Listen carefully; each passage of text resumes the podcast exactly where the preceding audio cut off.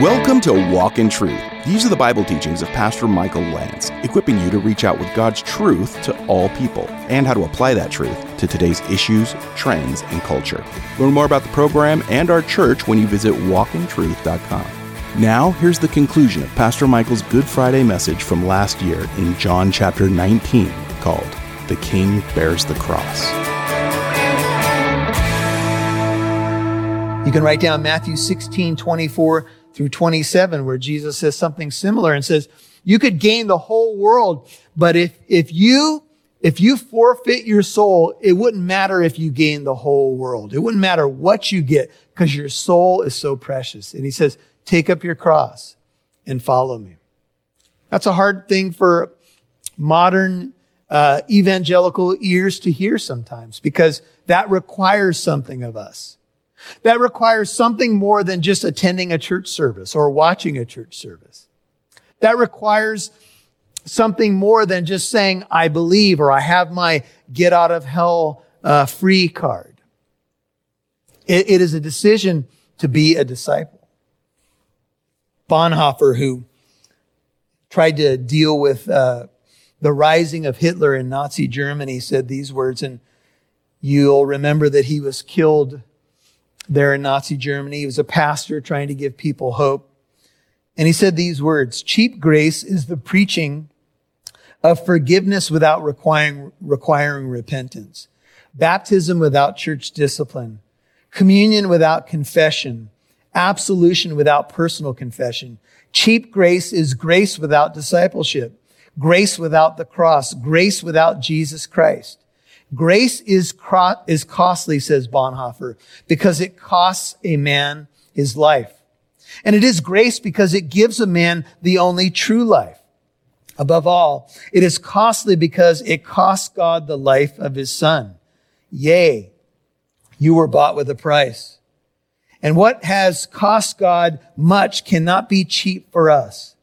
Above all, it is grace because God did not reckon his son to, uh, to a dear price to pay for our life, but delivered him up for us. It wasn't a cheap price, if you will.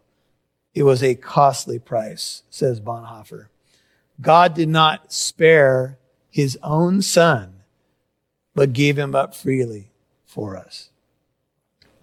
We're to take up our cross and follow him. See, for many, many uh, believers in our world, this is a tough concept, but taking up our cross and following him is something that we do because we are disciples. Because a disciple is not above his master. Amen. And sometimes we, we think, well, maybe I can take the easy way out. Maybe I can just sit in the back row and take a little Christian stuff in. Maybe I can be a casual observer. But Jesus says, no, I want you all in. I want you to follow me. I want you to lay down your life. And you might say, well, what does it mean to take up your cross? This is not literally dying on a cross, although it could mean that for some people in history. So what does it mean? Well, it's a metaphor. It's a picture. And here's what the picture is. If you take the scriptures where Jesus says, take up your cross and follow me, what he's essentially saying is, it's not about you anymore. It's about God and it's about others. If you want a definition of what taking up your cross is all about, it's not about you anymore. It's about dying to self and living for God and living for others. And you know the beauty of taking up your cross is you find life there. You find what it really means to live is to sacrifice for others. And right now, we've been watching many people. I just saw a, a little interview with uh, um, uh, Franklin Graham and his sons with Samaritan's Purse.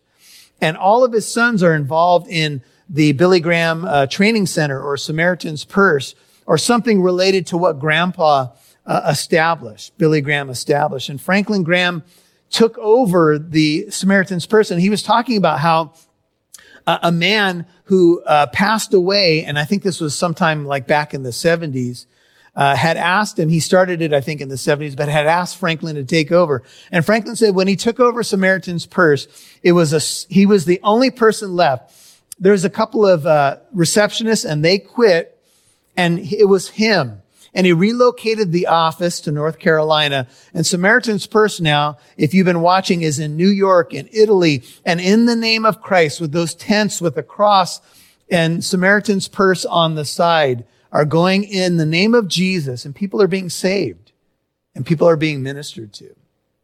See, what it means to take up your cross is it means that you start, you start saying, Lord, I'm not going to make my life anymore about my selfish desires. That's not going to be what my life consists of. My life's going to be about you. It's going to be about mission. It's going to be about others. And that is a radical shift in our thinking. And some of you have gotten to that point where something, a light bulb came on and you finally realized that the Christian life was more than just attending church or checking in, you know, to a, a religious service. It became about serving the king. It became about serving others. And the beautiful thing about it is that it's so freeing because you stop having to worry about yourself and you say, God, how can you be glorified in my life?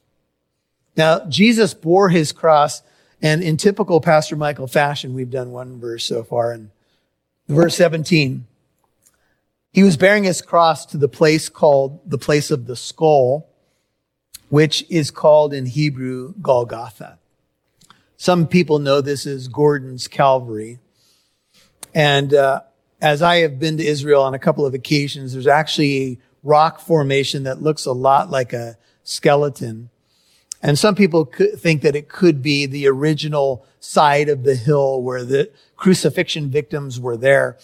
And the place of the skull, Golgotha, would have a skull type of um, uh, cut out into the rock. And crucifixion victims were probably dying right uh, in front of this place of the skull. And it was like, it's as if death was mocking them.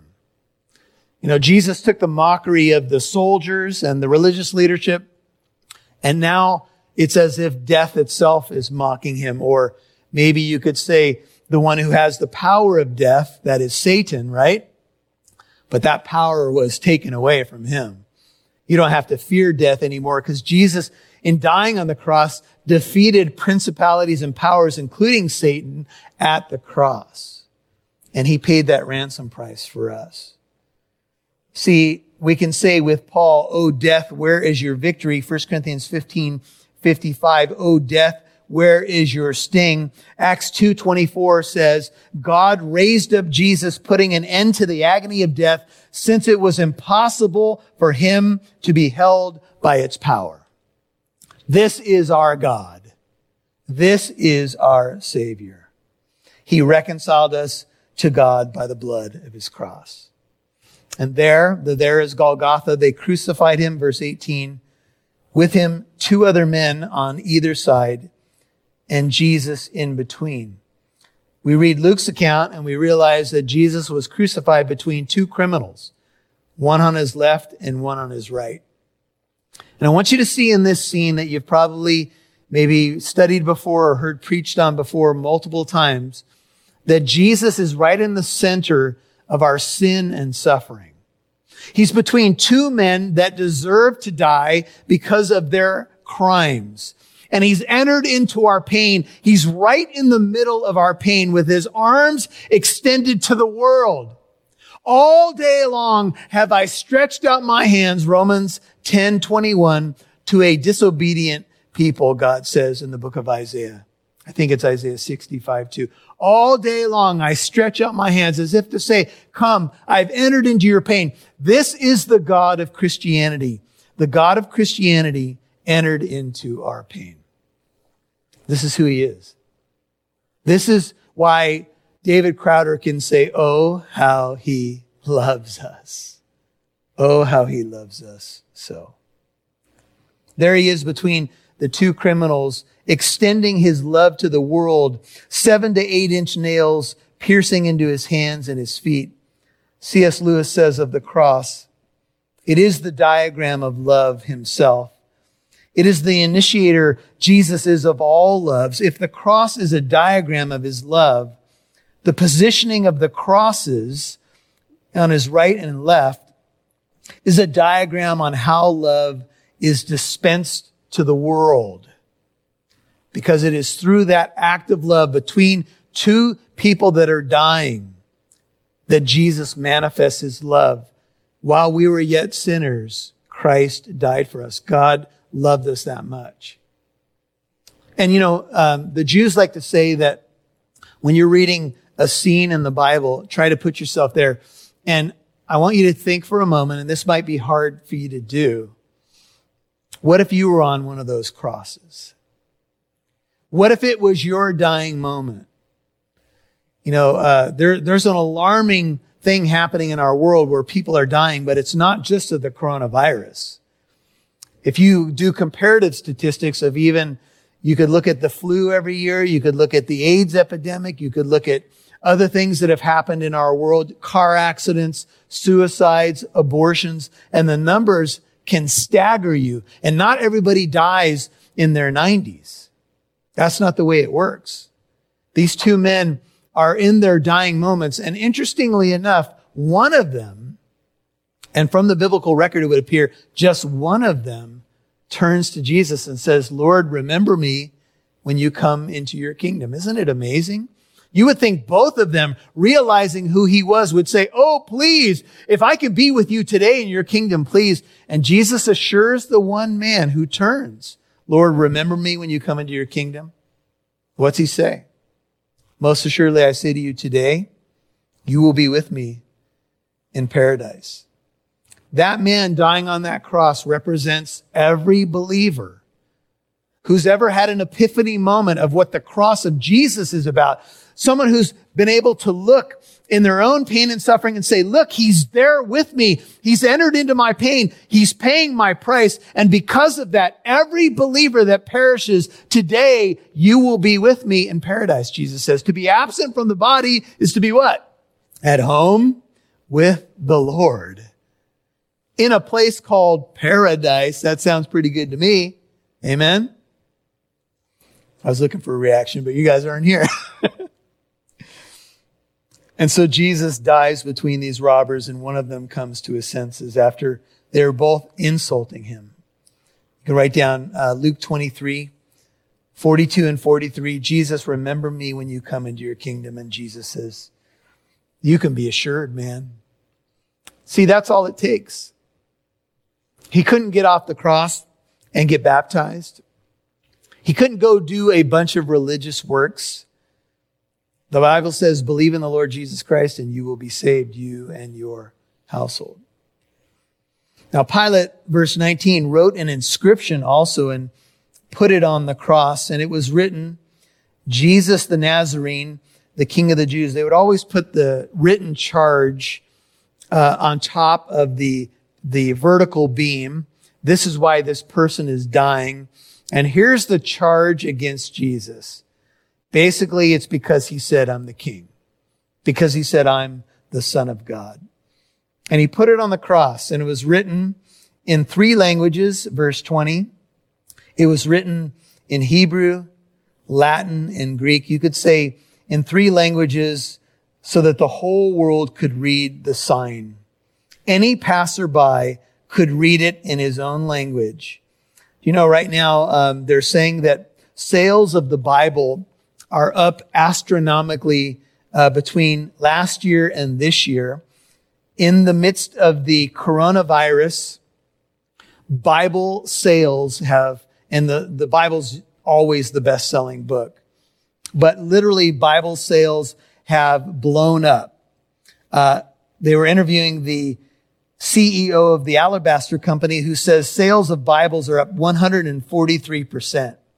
Lifeway Christian Resources, Ben Mandrell, CEO of Lifeway, told Fox News that he's seen an increase in Bible sales compared to last year of 62%.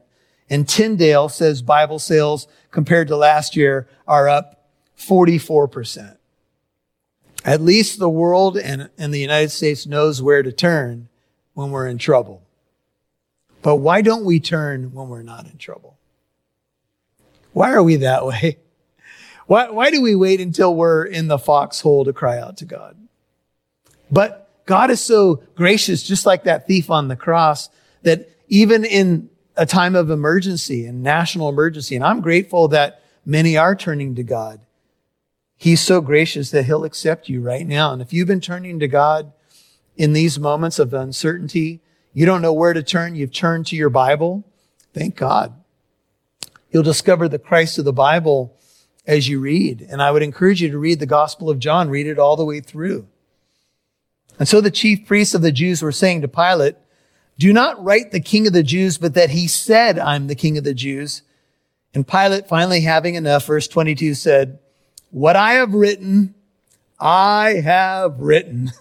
They said, don't say, don't write that he's the king of the Jews. Write that he claimed to be the king, king of the Jews, NIV. And Pilate's answer in the Greek is in the perfect tense, literally could be rendered, what I have written, I have written, and it will always remain written.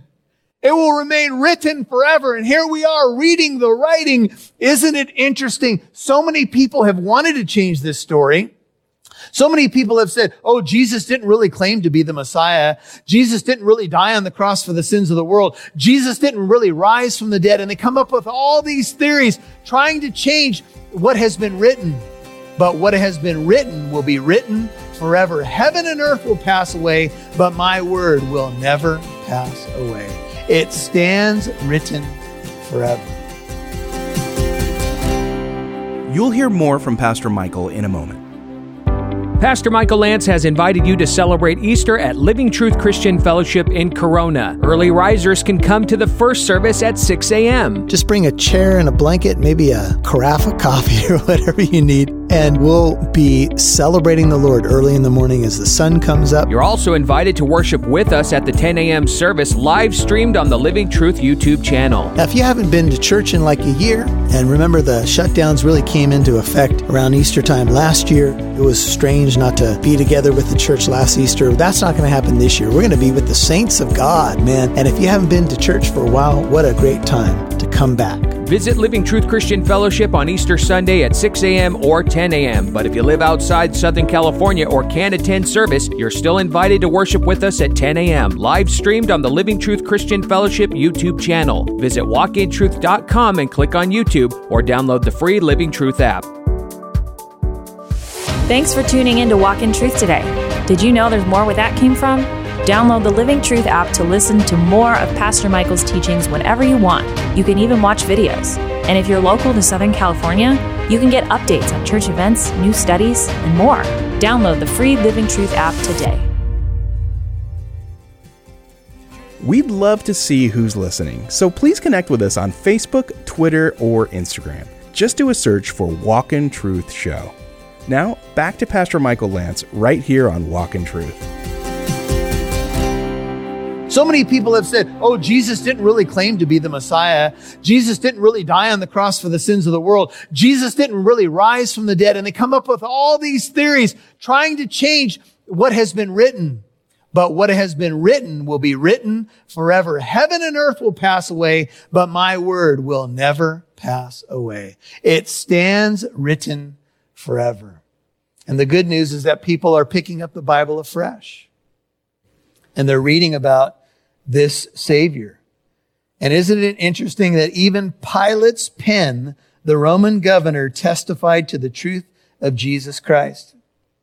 They couldn't change it. And so many people want to change it, but here's the thing. Don't try to change it. Just accept it. Jesus died on the cross for you because he loves you. Ask him into your life. The soldiers, therefore, when they had crucified Jesus, took his outer garments, made four parts or four shares, a part to every soldier. Also the tunic or the undergarment. Now the tunic was seamless, woven in one piece, 24.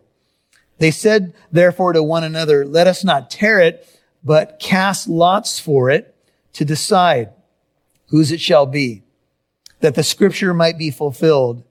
They divided my outer garments among them, and for my clothing they cast lots. That's Psalm 22 written a thousand years before Jesus was born through the mouth of David by the Holy Spirit, a specific detail among many details. In fact, when Jesus dies on the cross, 28 prophecies are fulfilled just in Jesus dying on the cross.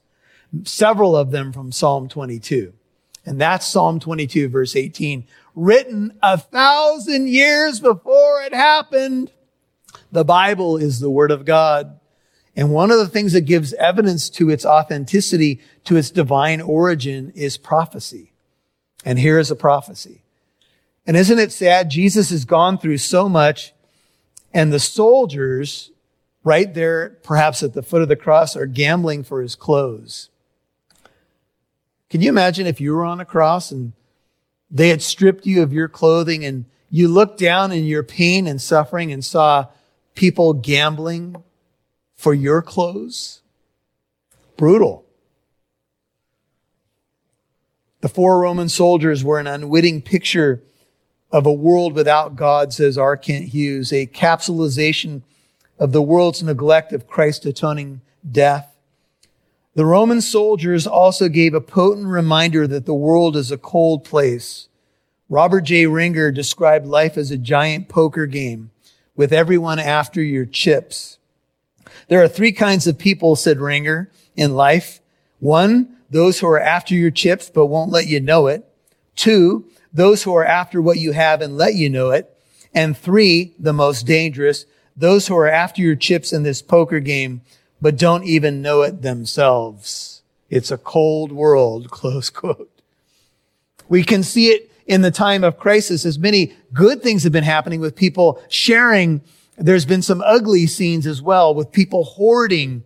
And this is just a small snippet. Imagine if we entered into the last days that the book of Revelation describes. Imagine how the world will respond. We're responding to a virus right now, but think about those moments See, if you're depending on man, if you're depending on the goodness of man and man's just going to be kind and, and help you through and help you out, it's not the way it works. See, the world says there's no free lunch and the world's right. And it's even hard within the church with other believers for us to love each other the way we're supposed to, let alone in the world. I'm not saying there's not good things that happen. I'm not saying there's not kind, benevolent people. But I'm saying at this crucifixion scene, this is what happens to the Son of God. Therefore, the soldiers did these things. We're only going to go up to verse 30 tonight, but there was standing by the cross of Jesus. Notice the camera now shifts from the soldiers to his mother Mary. His mother's sister, that's probably Salome. Mary, the wife of Clopas, and Mary Magdalene. You have three Marys there, and you have Salome. And there they are standing at the cross. And it's, notice in verse 25, it's standing by the cross was his mom, his mother, Mary. It would appear just from taking the language at face value that Mary was at the foot of the cross watching her son die. I know for many of you who have uh, ever had to experience watching a loved one suffer and then die. It's a, it's a heart wrenching experience.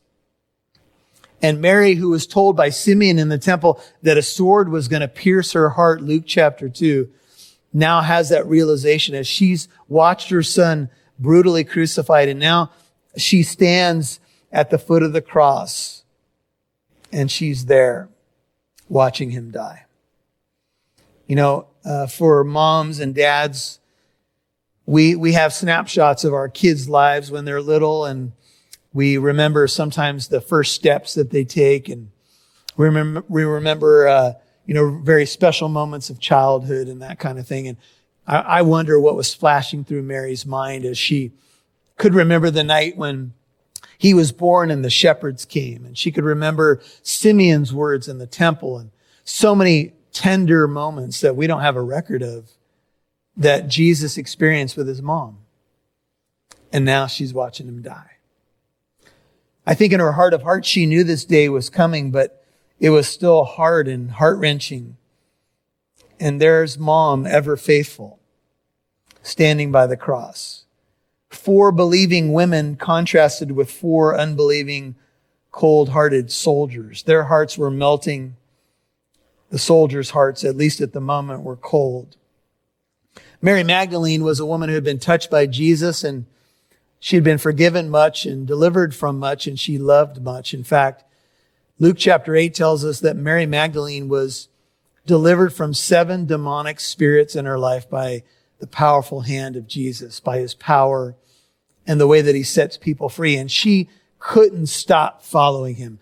It was Mary that was at the foot of the cross. It was Mary Magdalene who was the first one to the tomb. It was these women. And only apparently John the apostle who were there, who were brave enough to be there as Jesus was dying. It's an amazing love. And people who have been touched by Christ, they can't help themselves. They find themselves often bid to come to the foot of the cross. John was there as well, the beloved apostle. And uh, he stood by.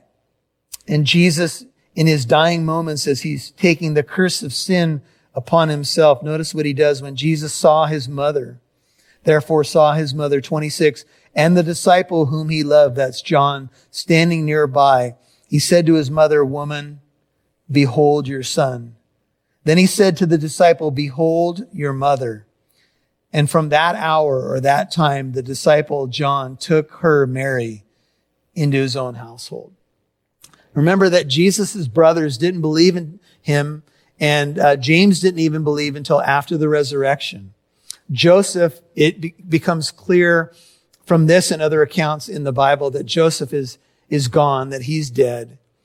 And Jesus, in his dying moments, is still caring about others.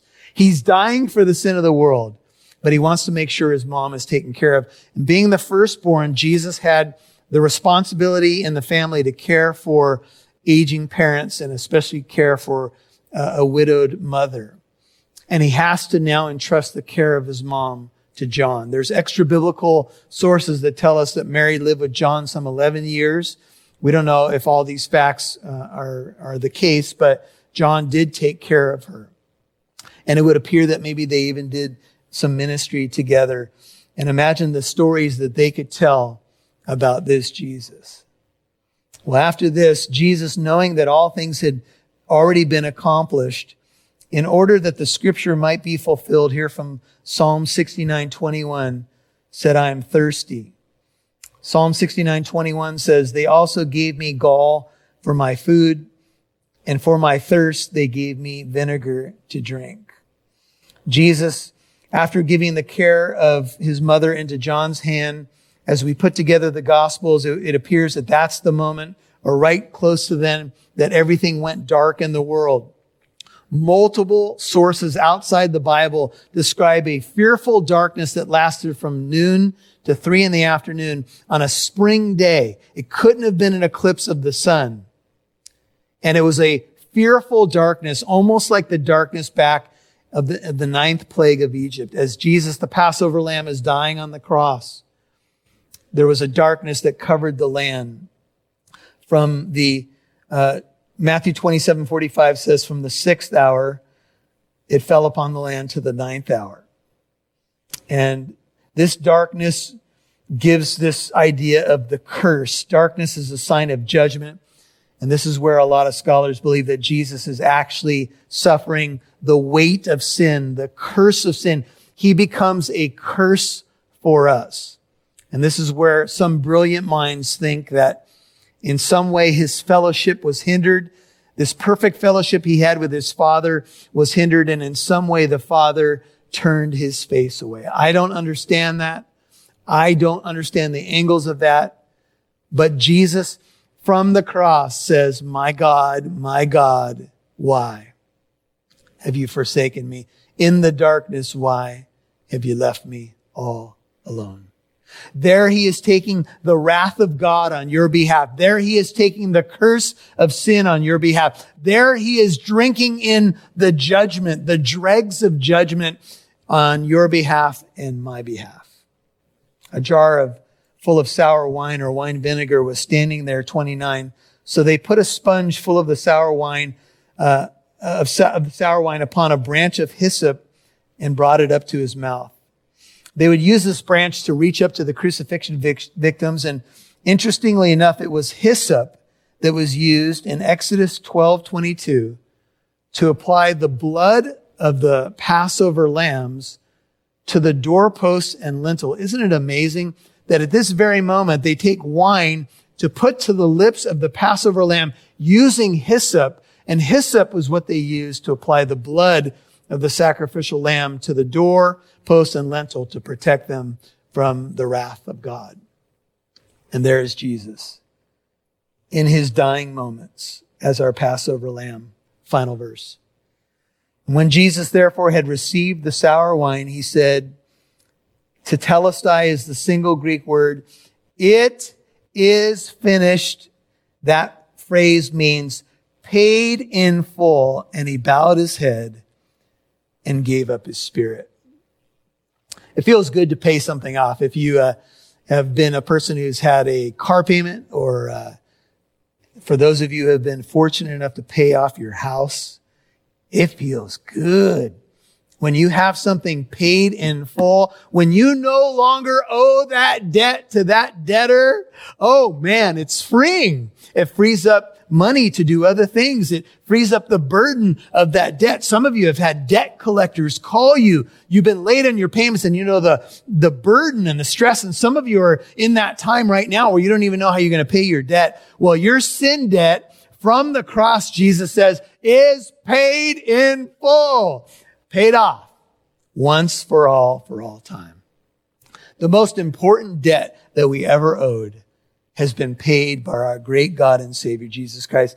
And he bows his head. Notice he gives up his spirit. It's uh, three in the afternoon. And I want to just make a quick connection for you. They would take a lamb for the nation that would die in the temple.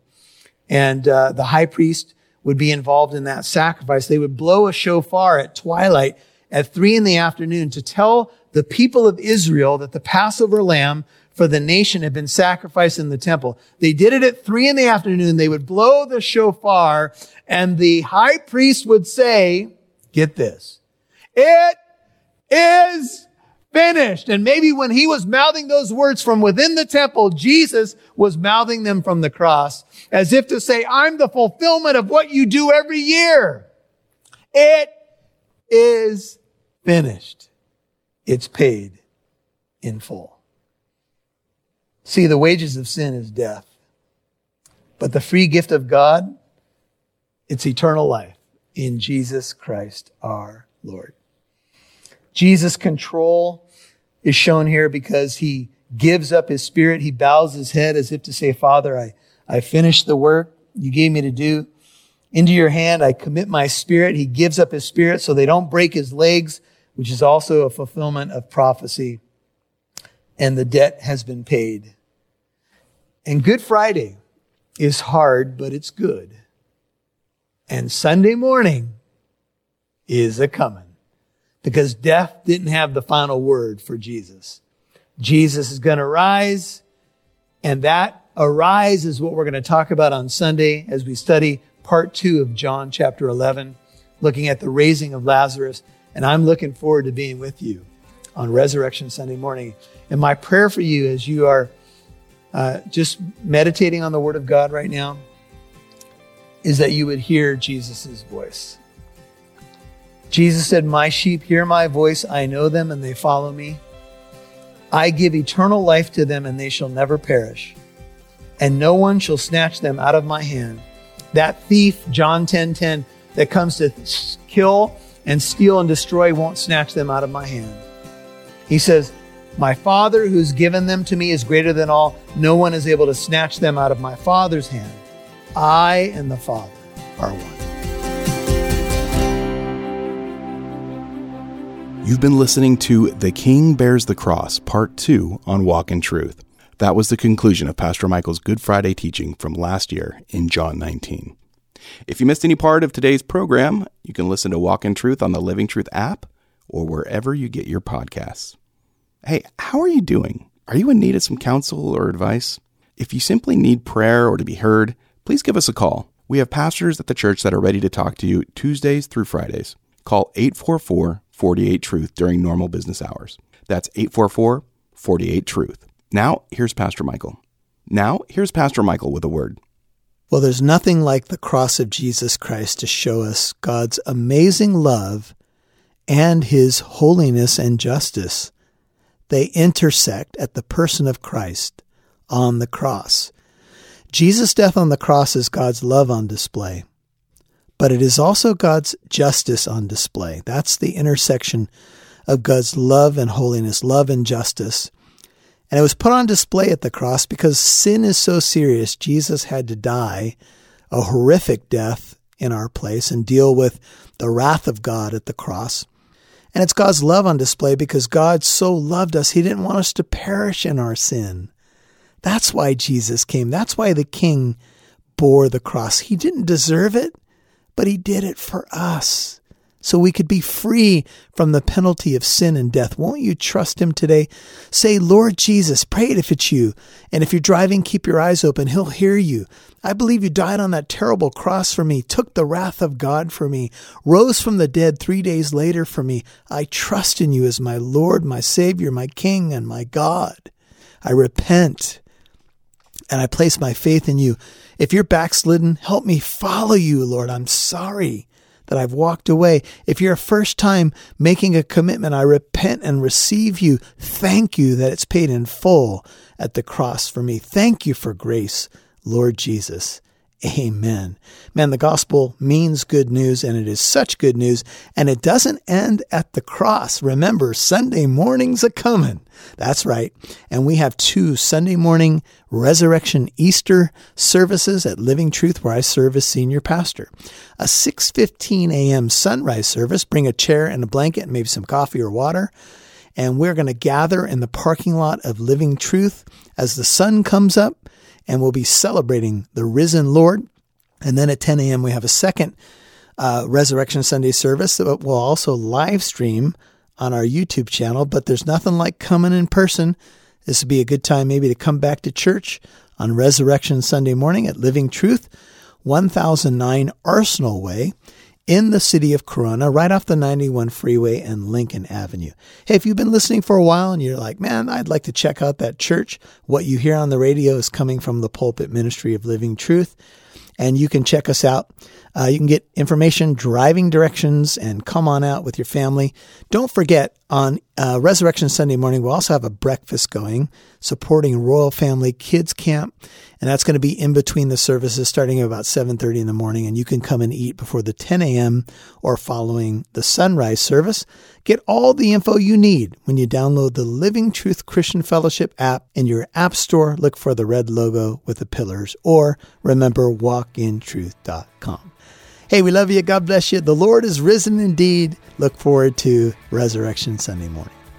And join us monday as we return to pastor michael's teaching series in the book of job Monday's message is about wisdom that falls short. I'm Mike Massaro. Have a blessed Easter, and thanks for listening to Walk in Truth.